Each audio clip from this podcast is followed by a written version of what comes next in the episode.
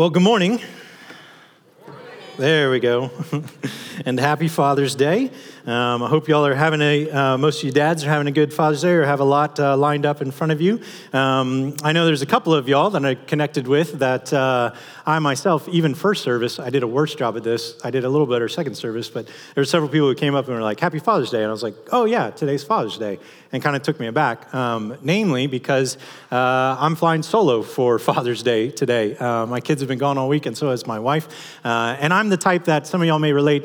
Um, if, if I wasn't married, I wouldn't know my own birthday. Like, it would just fly by me, right? So, my wife is normally the one to help me remember all that, and uh, she's not here. So, it's kind of this whole Father's Day snuck, snuck up on me. Um, but, but I'm glad, I'm glad for her. I'm glad she got some uh, time away. She actually went um, uh, to visit a new uh, godchild of ours, a God baby that was born um, in Michigan and uh, and my kids uh, then got to go with our parents. Both our parents still go to the same church that, that my wife and I grew up at, and this was their VBS week. So they got to do VBS week with grandparents, and uh, Jill got to go away and uh, have some sweet snuggle times with a little baby girl. Um, and so it's been they've they've had a fantastic time.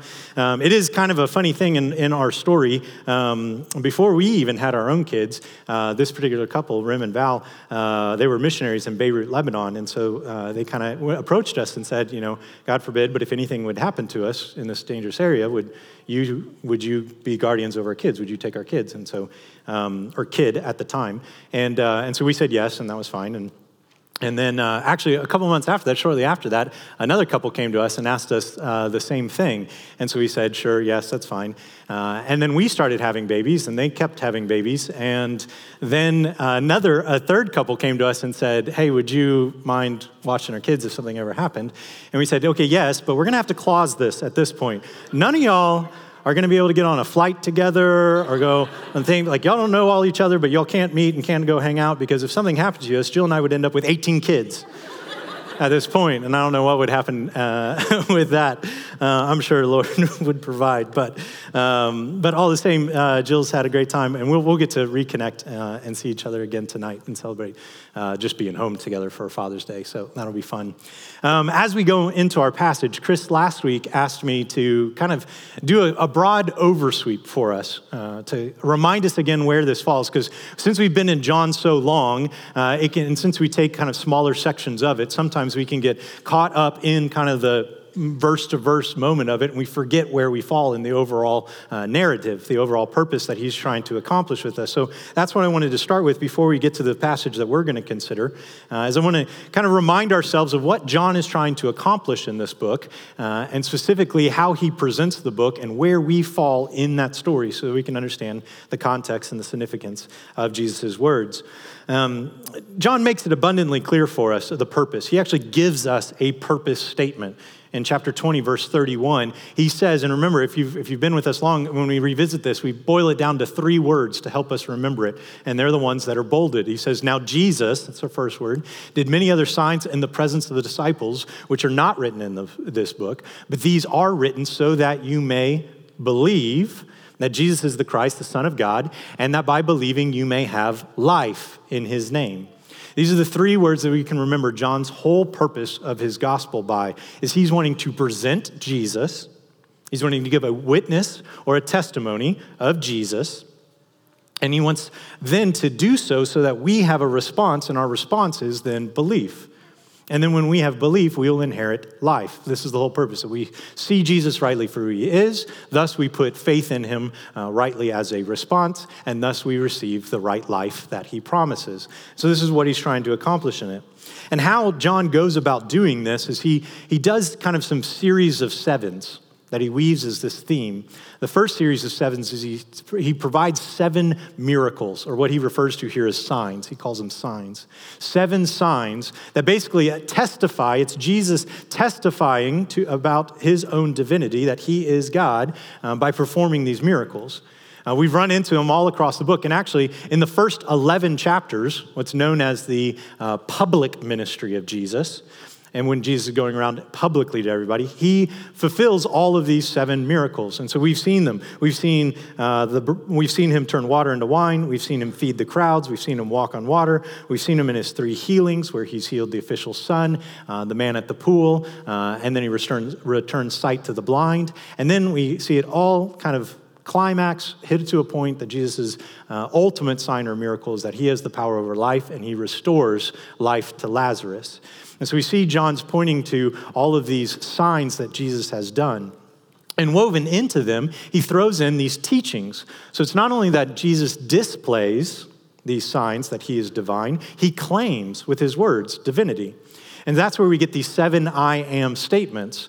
Uh, of it, we've actually covered covered six already. Five of them are woven into the public ministry, um, where he says things like, I am the bread of life, I am the light of the world, I am the gate, I am the good shepherd, I am the resurrection of the life. And then at the close of the public ministry, the whole time Jesus has been saying, right, it's not my time. It's not my time. Now is not the hour that is appointed for me. And what he's doing in that is he's essentially saying, it's not my time for death yet. And then we had a big turn where Jesus says, finally, it is my time. And then what happens is in 12 through 17, Jesus moves after announcing it's his time to move towards death, the cross.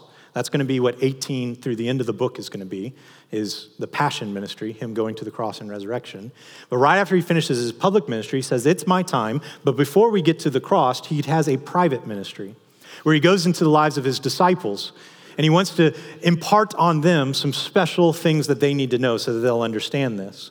Um, this is where he, a couple weeks ago, we started this chapter by talking about the I am statement where he says, I am the way, the truth, and the life. Next week, we'll, find, we'll fi- finish our final I am statement in chapter 15 when uh, Dr. Bob Livesay will be um, preaching over what it is when he claims to be the vine. But what, he's, what Jesus is doing here in this private ministry is he's gearing up the disciples, right? It's kind of the, the, the big moment. I'm going to my death, so this is what is really important, right? It is what we would all do if we knew our imminent death. Well, what are we going to do? We're going to make sure those that are around us know exactly what is the most important thing for them to know. And that's what Jesus is doing here is he's taking this time to make sure his disciples know some truth about him.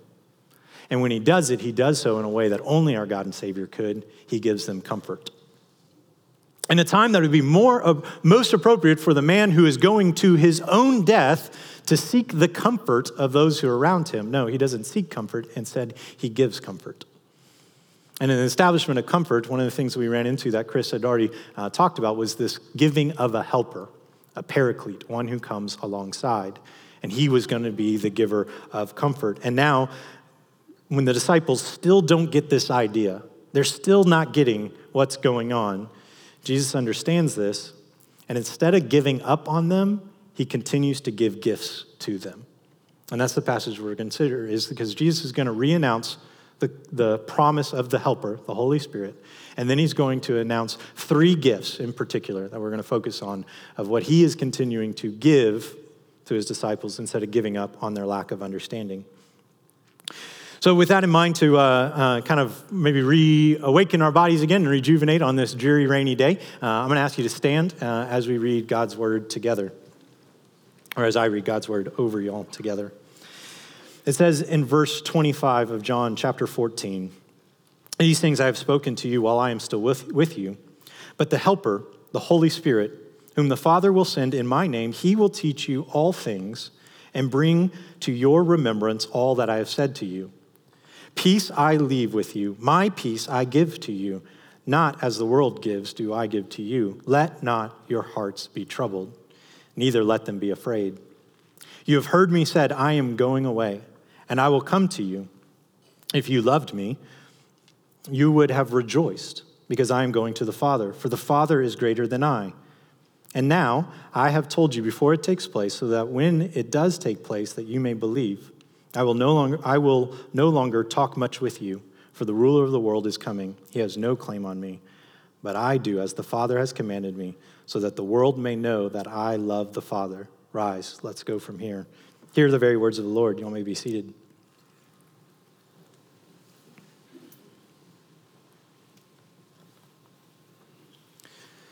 So, Jesus is doing here is he's setting the stage. He's setting the stage again for this whole ending of his conversation with, with them in this chapter.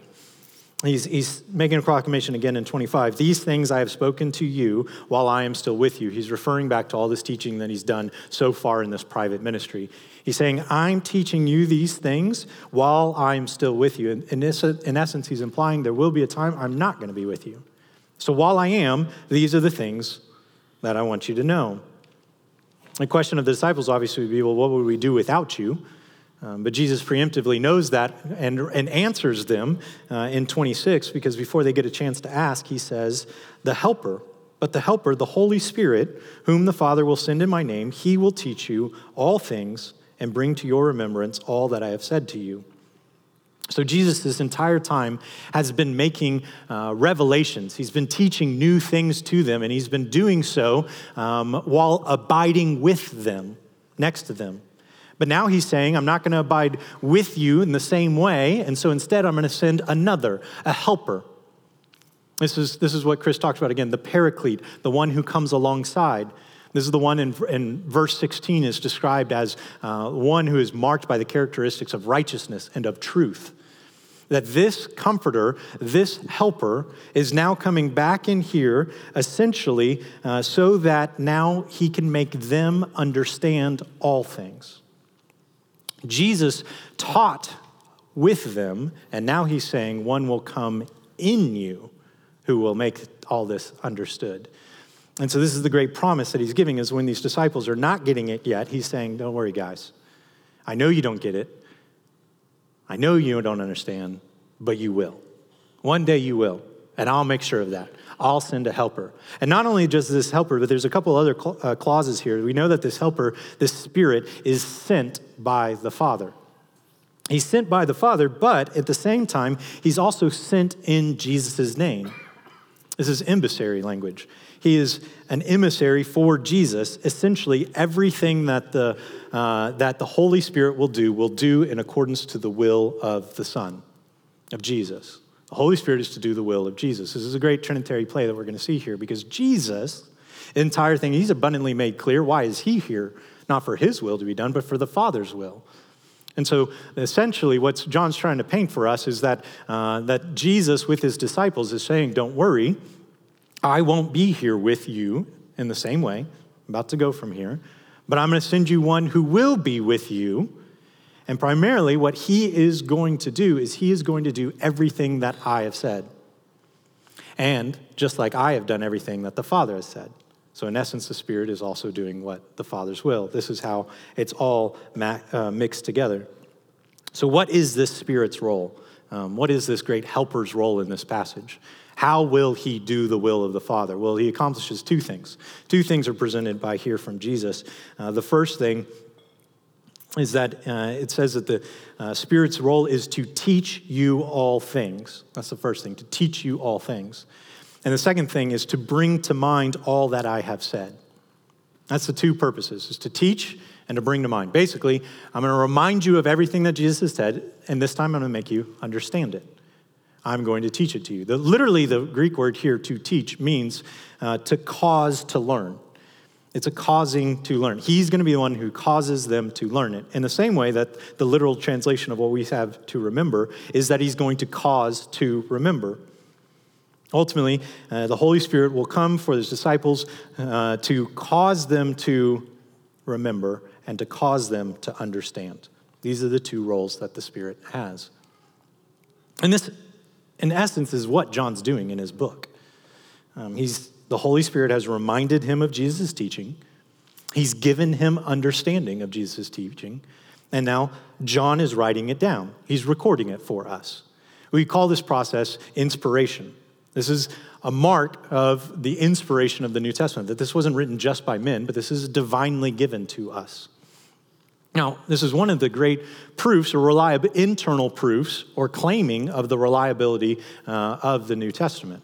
We've already run in and talked about the reliability of the New Testament back, if you remember, when we talked about John chapter 5 uh, or when we got to John chapter 8.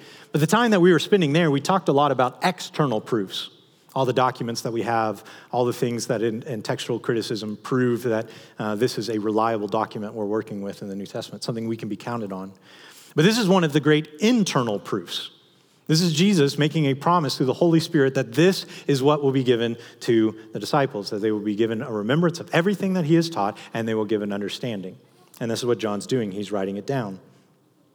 This is a similar uh, statement to what uh, Paul says to Timothy in his second letter when he writes All scripture is breathed out by God and profitable for teaching, for reproof, for correction, and for training in righteousness, that the man of God may be complete and equipped for every good work. There, the Apostle Paul was internally testifying to the reliability of the Old Testament. And here, what Jesus is doing is he is promising the reliability of the New Testament.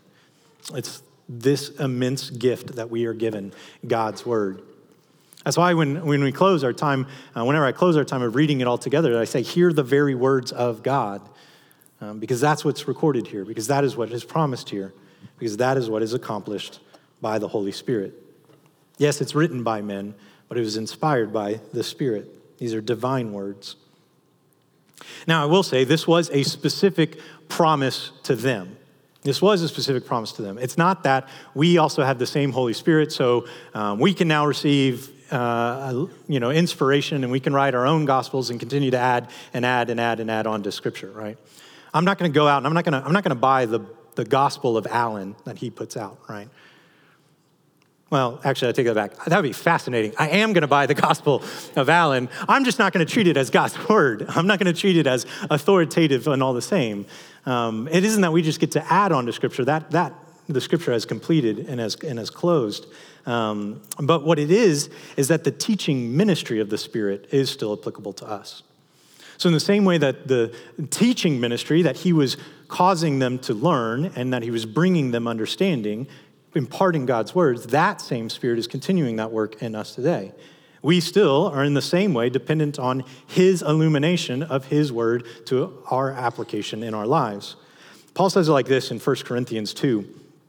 Now we have received not the Spirit of the world, but the Spirit who is from God, that we might understand these the, the things freely given to us by God. And we impart this in words not taught by human wisdom, but taught by the Spirit the Spirit of truth gives understanding freely from God. You know, being being here at the church and working for the church and meeting a lot of y'all and a lot of y'all coming in new, um, there's a phrase at times that like I, I always understand when it's said what they mean, um, but I always kind of also at the same time cringe of like that's not really what you mean.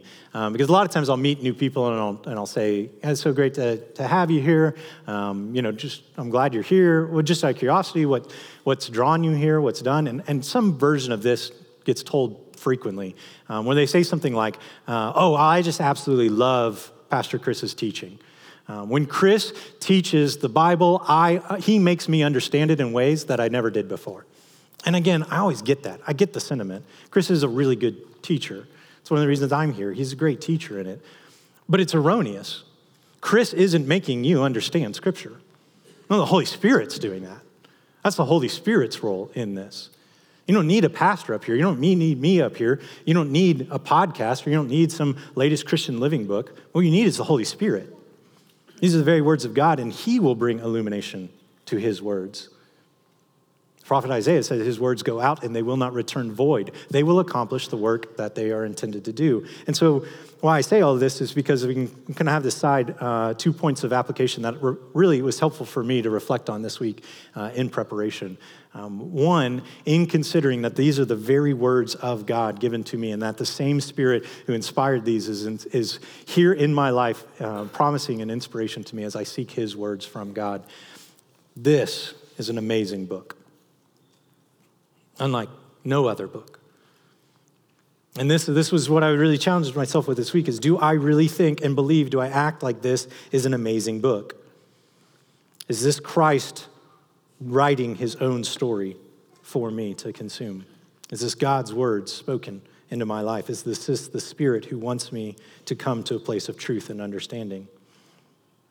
I'd say, as a, as a Maybe you can join me along this week in struggling with what does it look like to, to look into this book and be amazed? The second thing that, uh, that came to me this week from the idea of looking at God's word given to us was not just the concept of being amazed, but actually was the concept of being expectant. Because like I already quoted Isaiah, we know that his word goes out and it doesn't go come back void. And so I can actually go to Scripture expectant of the Holy Spirit to reveal the truth that I need to know that is right. This is, this is why Paul says is we're not being taught by human wisdom. This is divine wisdom for us. So I get to go expectantly for that, to receive that. This is why when the Apostle Paul continues to write to the Corinthians, he concludes, We have the mind of Christ.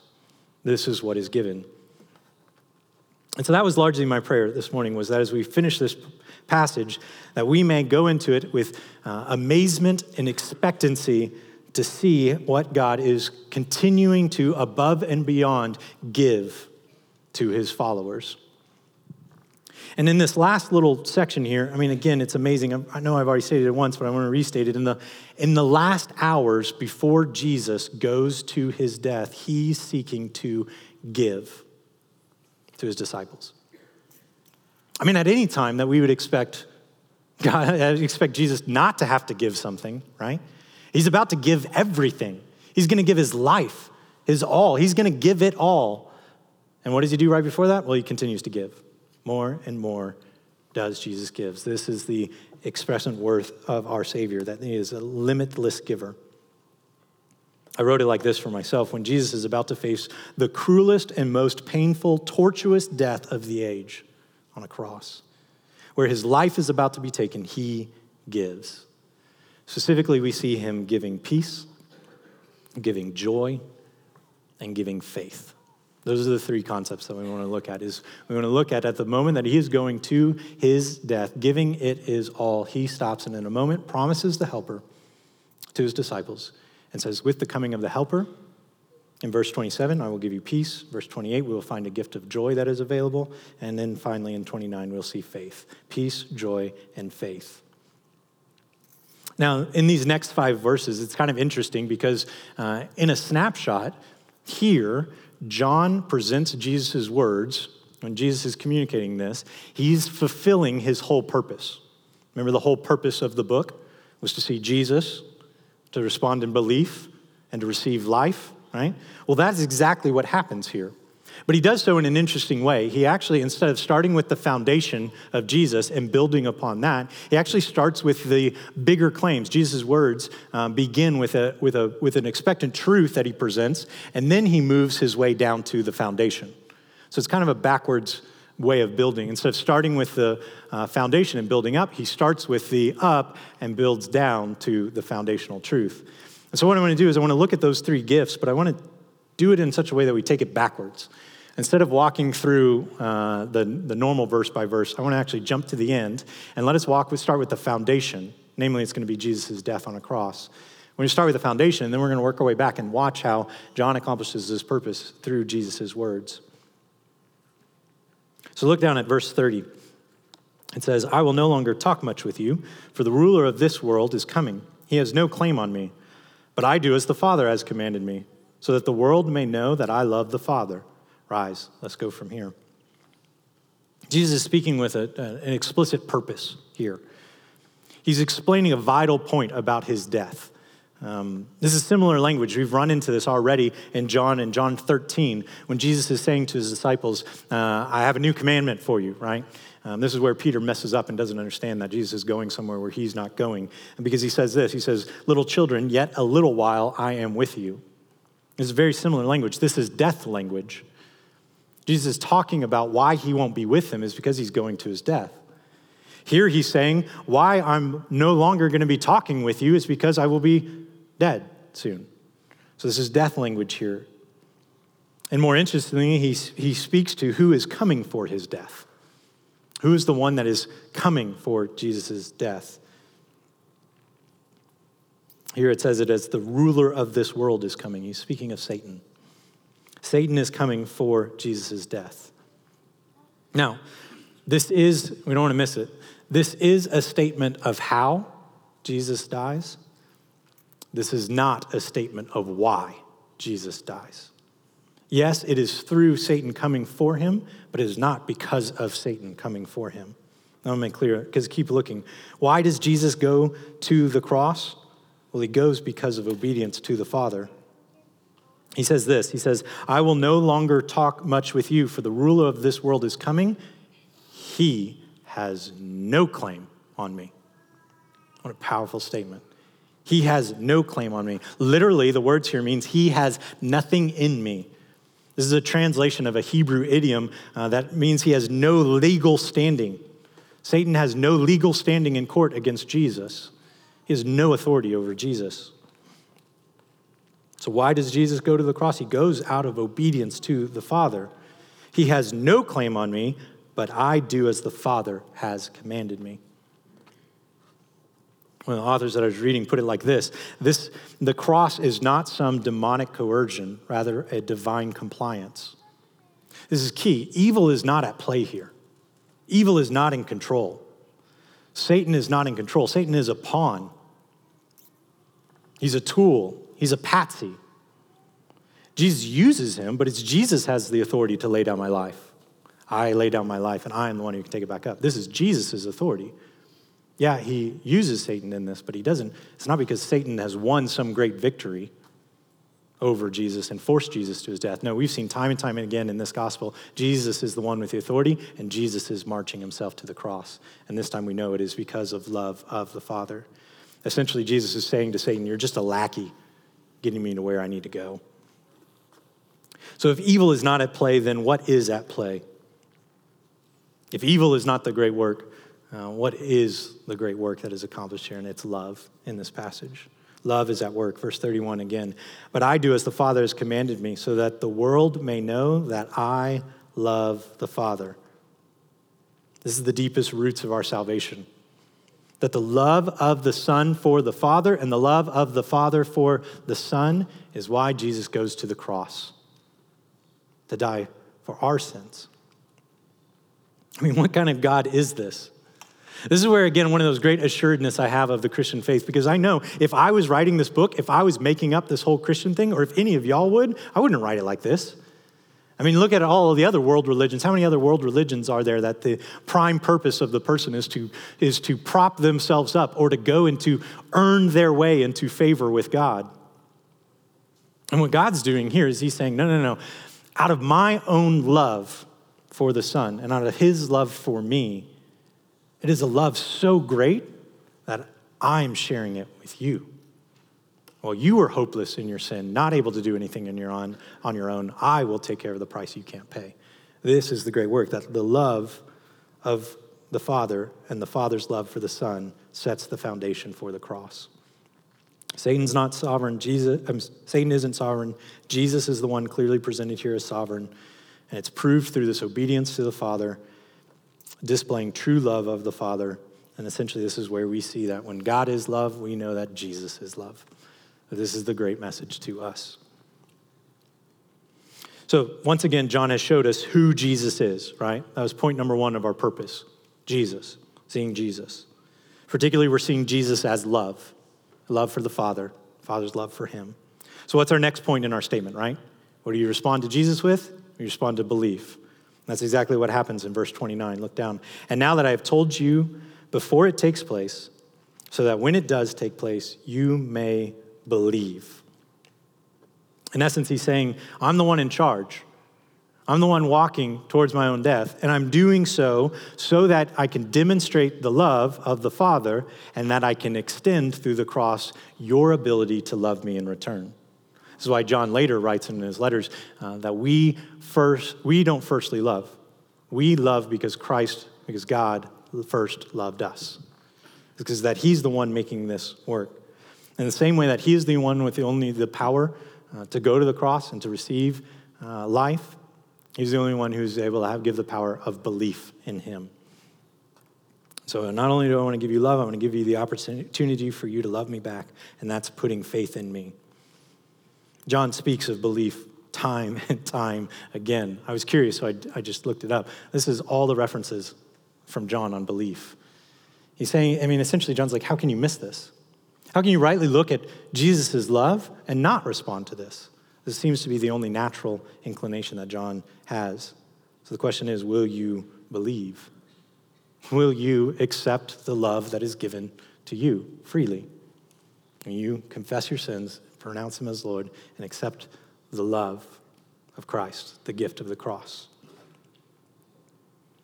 So, again, what happens to uh, those who believe in our purpose statement from John? We see Jesus, we respond in belief, and then we gain life. And then, how John kind of ties in this concept of life is he actually mirrors two concepts that are really related here.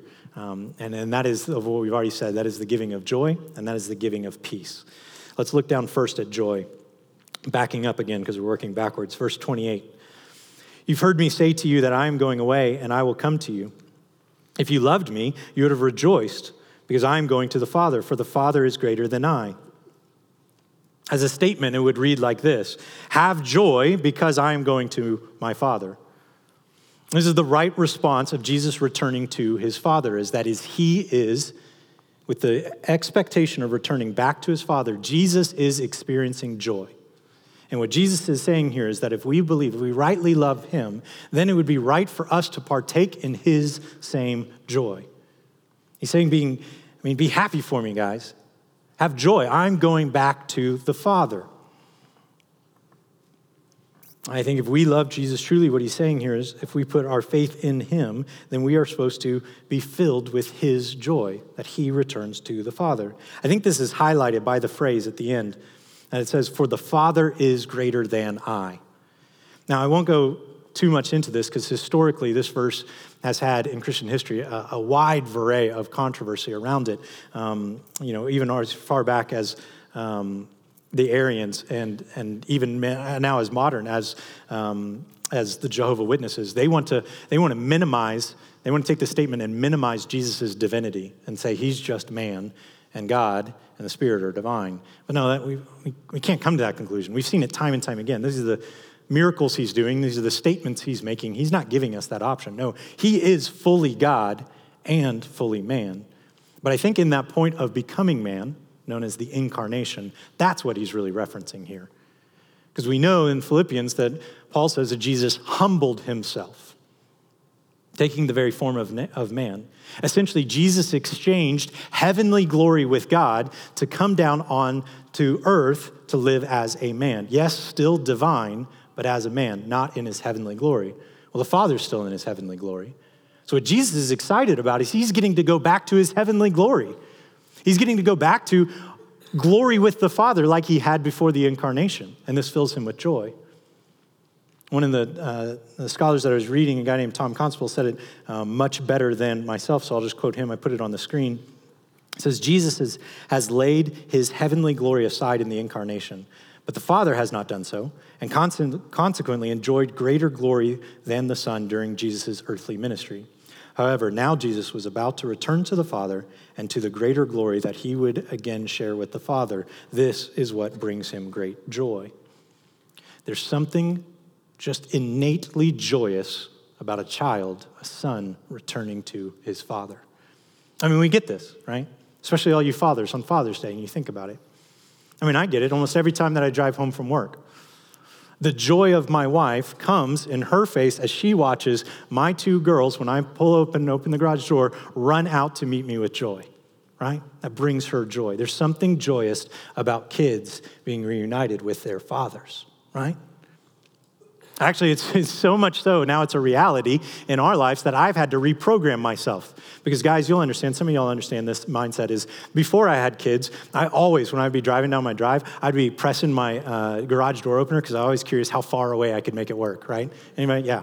Yeah, some of y'all know. Some of y'all know what I'm talking about. And I would do that. Well, now that I have kids, I have to retrain. I can't do that anymore because what I would do is I would press that button when I'm still down in the road and the kids are running out of the garage. They hear the garage door and the girls come running out and now they're standing in the driveway. And so I'm having to say, Yes, I'm glad to see you too. I'm home. I love you. But like, get out of the way. I don't want to run you over. Uh, and so now I've retrained myself. I now have to pull into my drive, park, and then press the button because then they'll come out. Because there's something joyous about being reunited with the Father. We get this in this picture. My girls understand this innately. My wife rejoices in this when it happens. And this is ultimately what Jesus is doing. Jesus' glorification back with the Heavenly Father is a cause for joy. It's what Christ experienced, and it's what Christ is offering his disciples and us. And really, what happens in this is we know that it comes, this is where it ties into where joy and peace meet in this passage, is because part of why he can have right joy with being reunited with the Father is because he can also have peace standing before the Father. He, Satan, has no claim on him. He can stand in right relationship with the Father at peace. I'll continue my illustration a little bit more because it's not every time that both my girls run out to meet me in the car. Sometimes I pull in and I open the garage and only one of them comes out. Now, normally means one of two things. One, it's either hair day, mama's doing their hair, they're strapped to a chair, they can't get out. Uh, and so, but I know, normally know that. I know when it's hair day, so I know that's why they're not out there. But there's times that it's not hair day and only one's coming out joyfully and the other one's not. And what do I know has happened? I go inside and what do I find? I find that one of them has disobeyed mommy, right?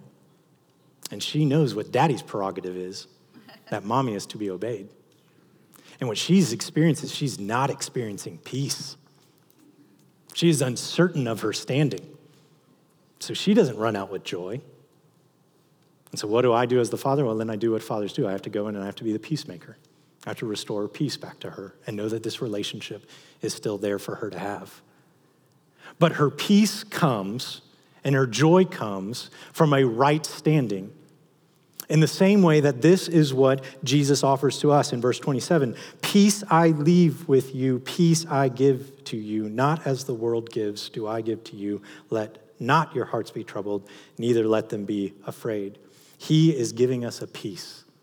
He is giving us an ability of a right standing with the Father one that should fill us with joy, and one that fills us with this otherworldly peace.